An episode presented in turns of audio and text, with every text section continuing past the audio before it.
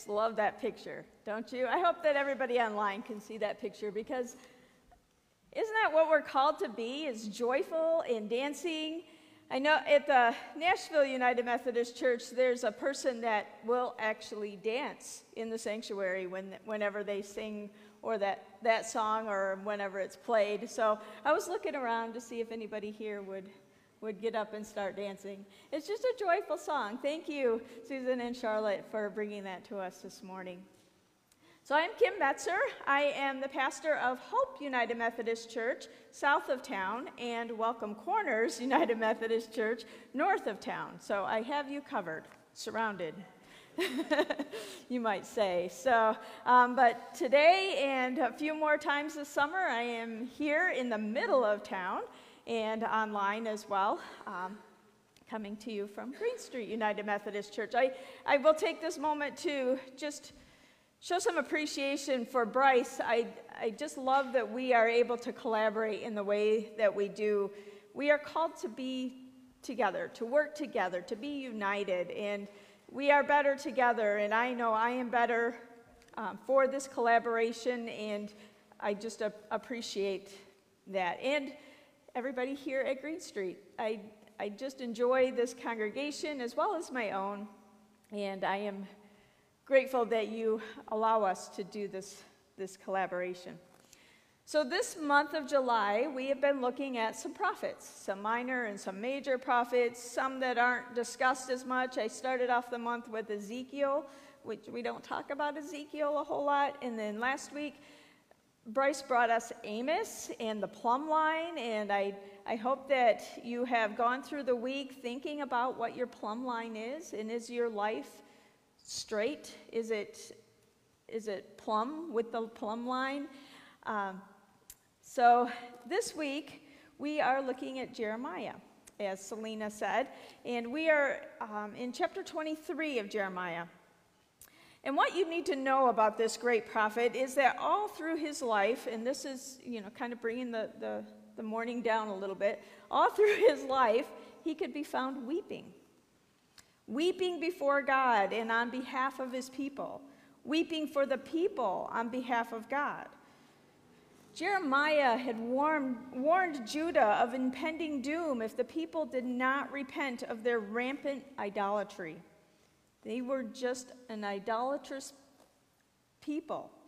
And he warned them of their doom if they did not stop it. And he pleaded with God to spare his people. Jeremiah wept because the people wouldn't listen. No one would listen. And he wept because he was often all alone. And I can identify with that because sometimes as pastors, we feel like we're all alone and nobody is listening. And so we weep. We still weep.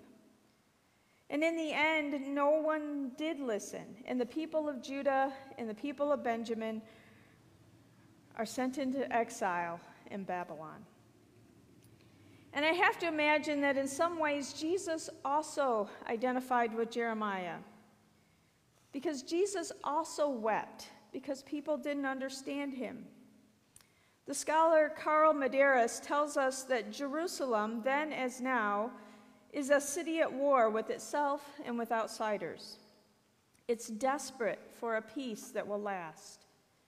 Jesus is that peace, but they don't recognize him as that. They still, and we still, don't recognize him as that. And they, they then mistook him as a national political leader, which is not what he was. Jesus' politics were embedded, were embedded in another kingdom, not an earthly kingdom. And Jerusalem missed that distinction. So Jesus wept.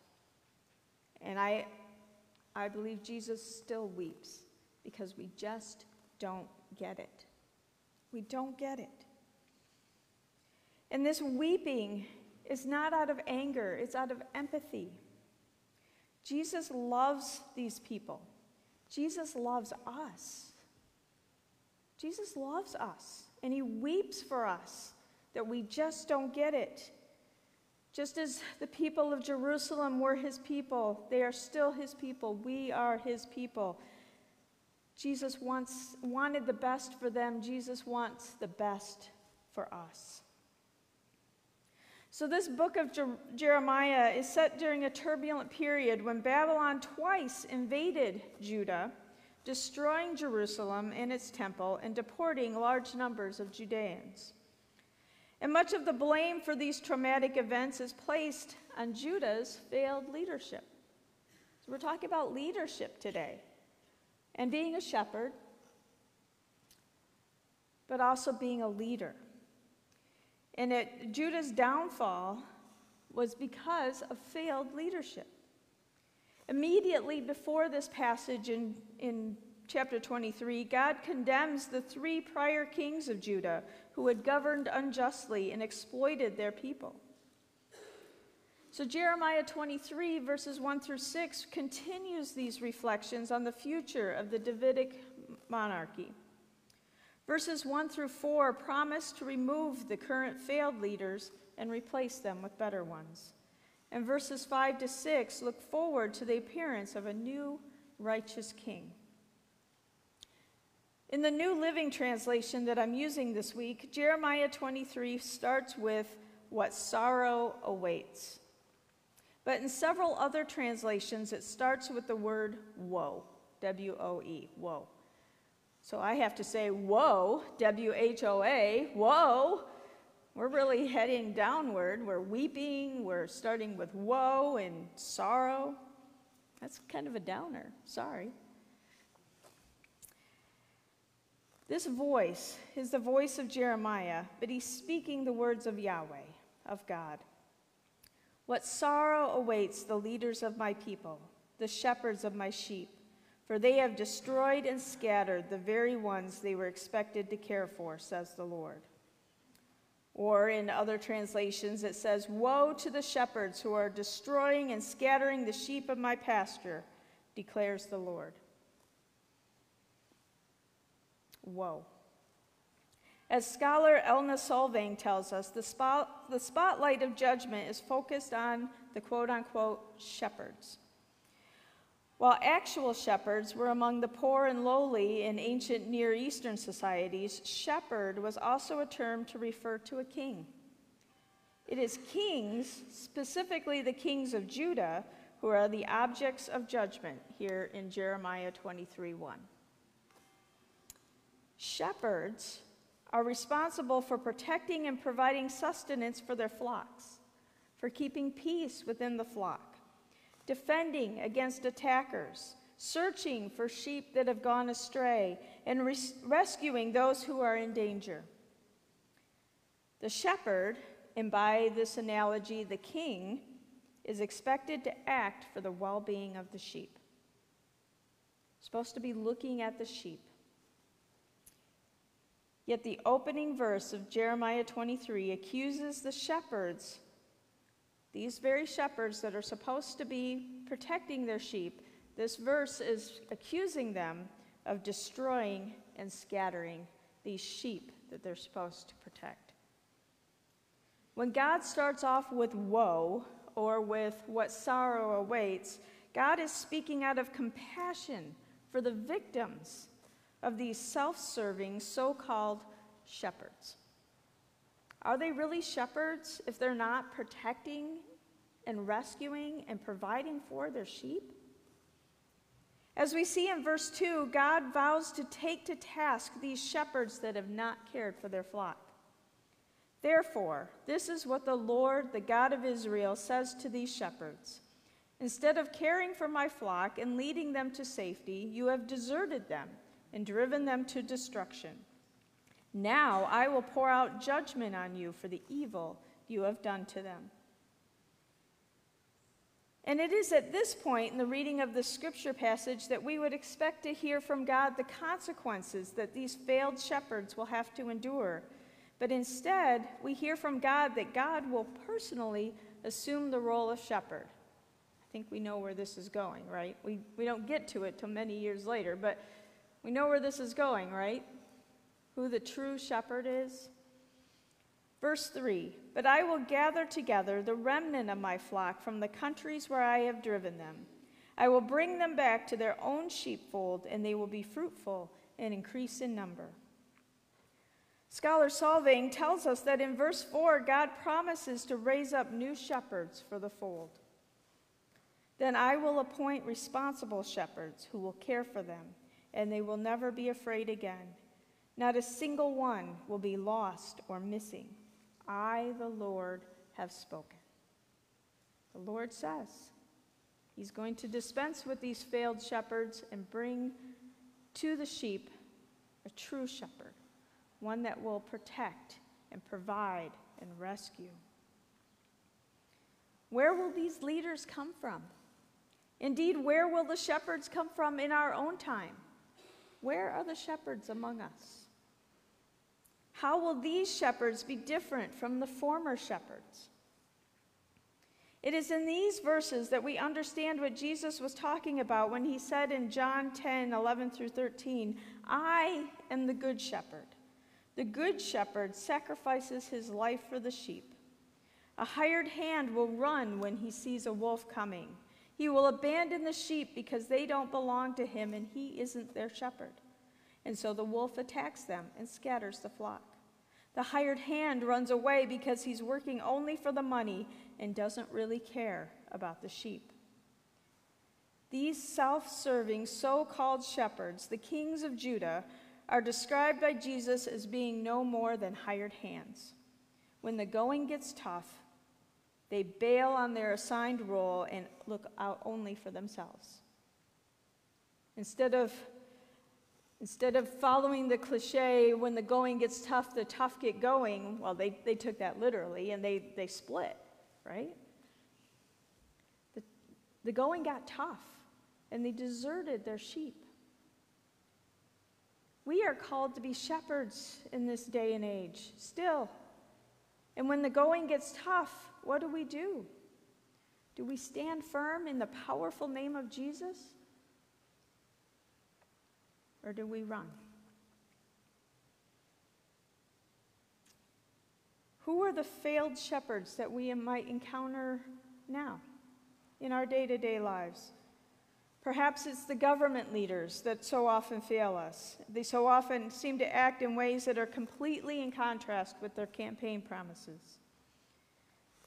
It's one thing to say you're going to do something, but to actually do it when there might be a personal cost at stake is something else entirely. We see that all the time. If, if they're not going to get reelected, maybe they won't follow through. If there's a personal cost to us for something, maybe we won't follow through.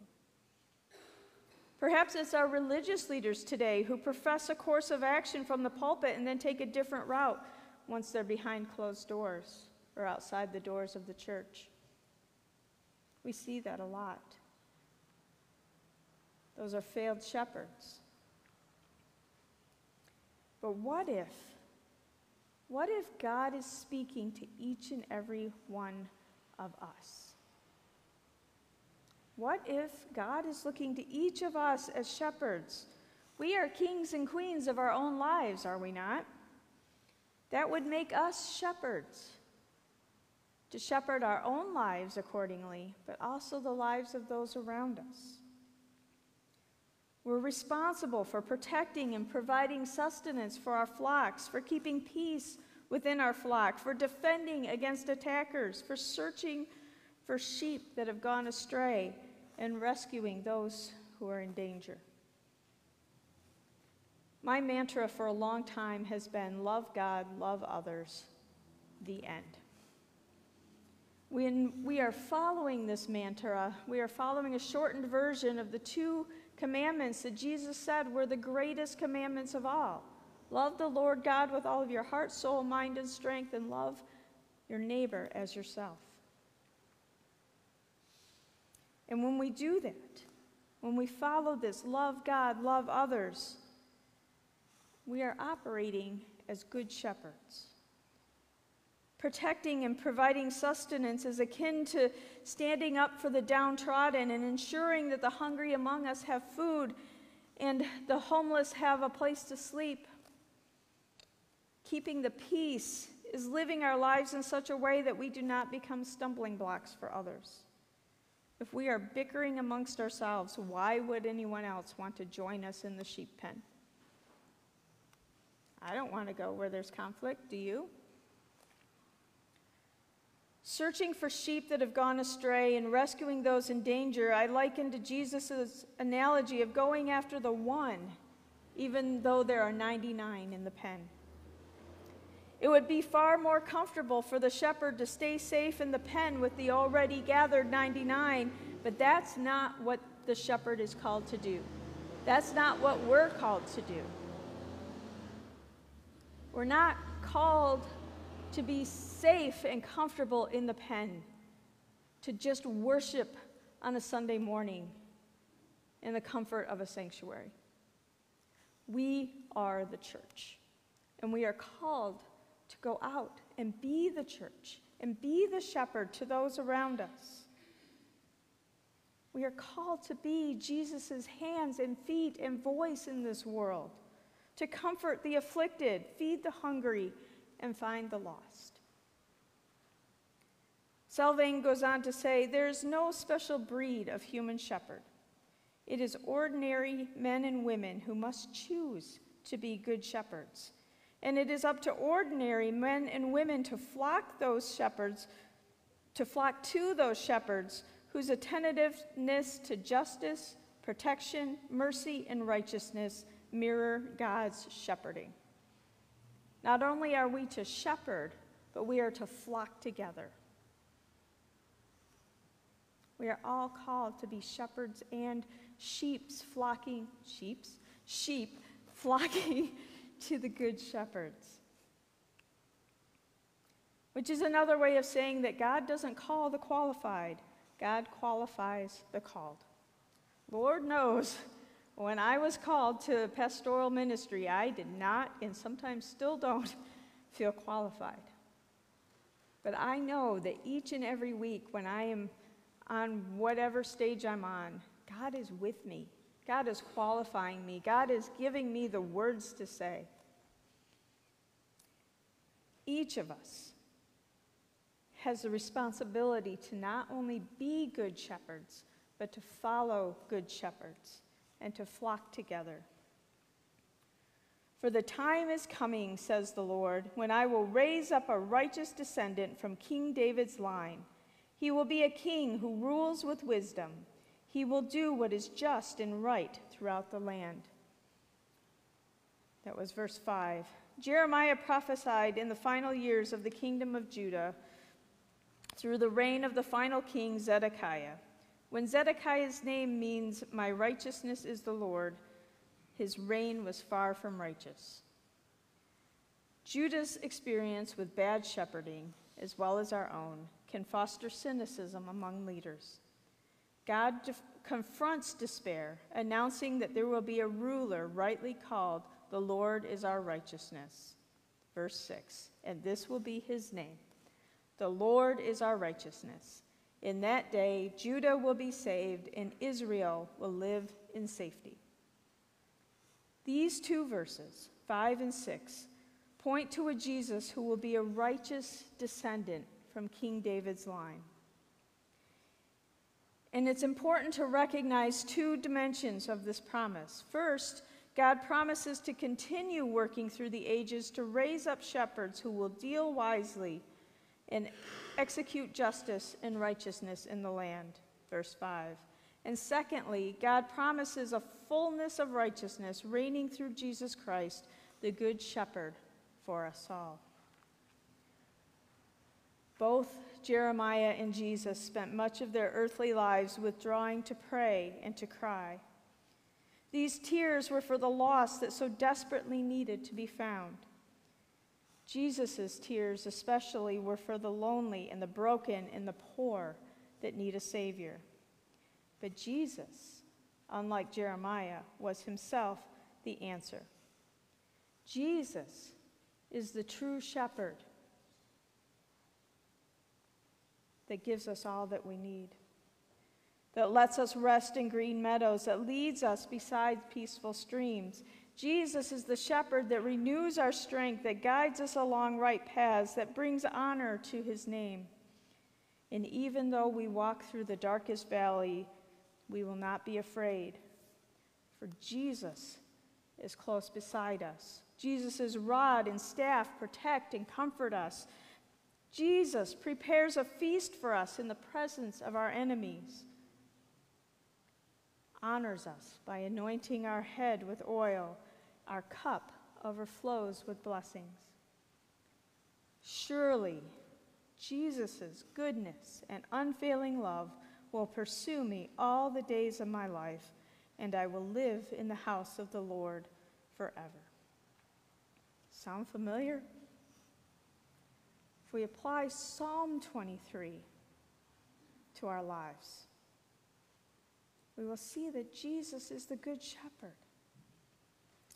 There was a, a meme recently posted on Facebook that gives a line by line meaning of Psalm 23. And I will post the meme on the, the Facebook page later this, today, and I did print copies of it. I have a few copies here.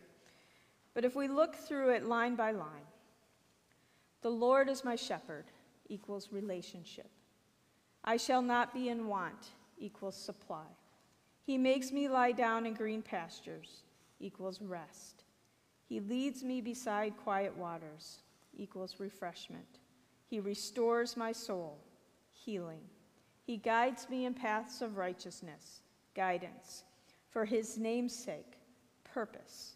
Even though I walk through the valley of the shadow of death, testing, I will fear no evil, protection. For you are with me, faithfulness. Your rod and your staff, they comfort me. Discipline you prepare a table before me in the presence of my enemies. Hope. You anoint my head with oil. Consecration. My cup overflows. Abundance. Surely goodness and love will follow me all the days of my life.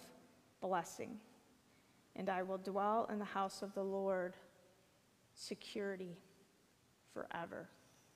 Eternity relationship, supply, rest, refreshment, healing, guidance, purpose, testing, protection, faithfulness, discipline, hope, consecration, abundance, blessing, security, eternity.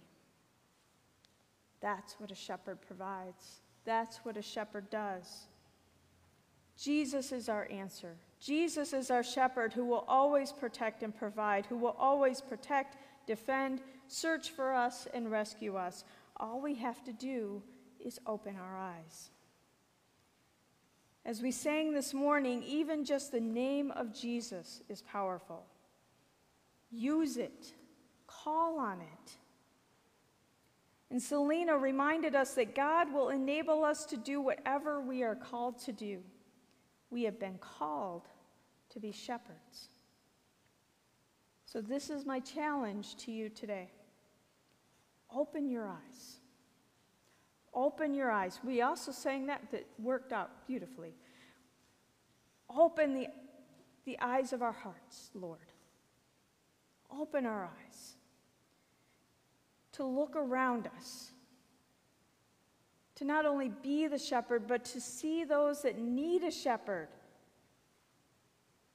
And so we can help them to know the good shepherd, the one that is always with us, who will never fail us. It's time to get out of our comfort zones. It's time to not just attend church and give lip service to being a wor- worshiping Christian, but to be the church in our communities. Church is not the building. Church is not where you attend on Facebook on Sunday mornings. Church is you. Let's go be the church. Amen. Let's pray. Lord, we thank you for being the Good Shepherd, for being with us always and forever, for being that relationship, for rescuing us, for searching for us, providing for us, for being our constant strength and hope. Lord, we pray that we will be your hands, feet, and voice in this world, that others will look to us as shepherds, that will shepherd them to the good shepherd. Let us be protectors of your flock.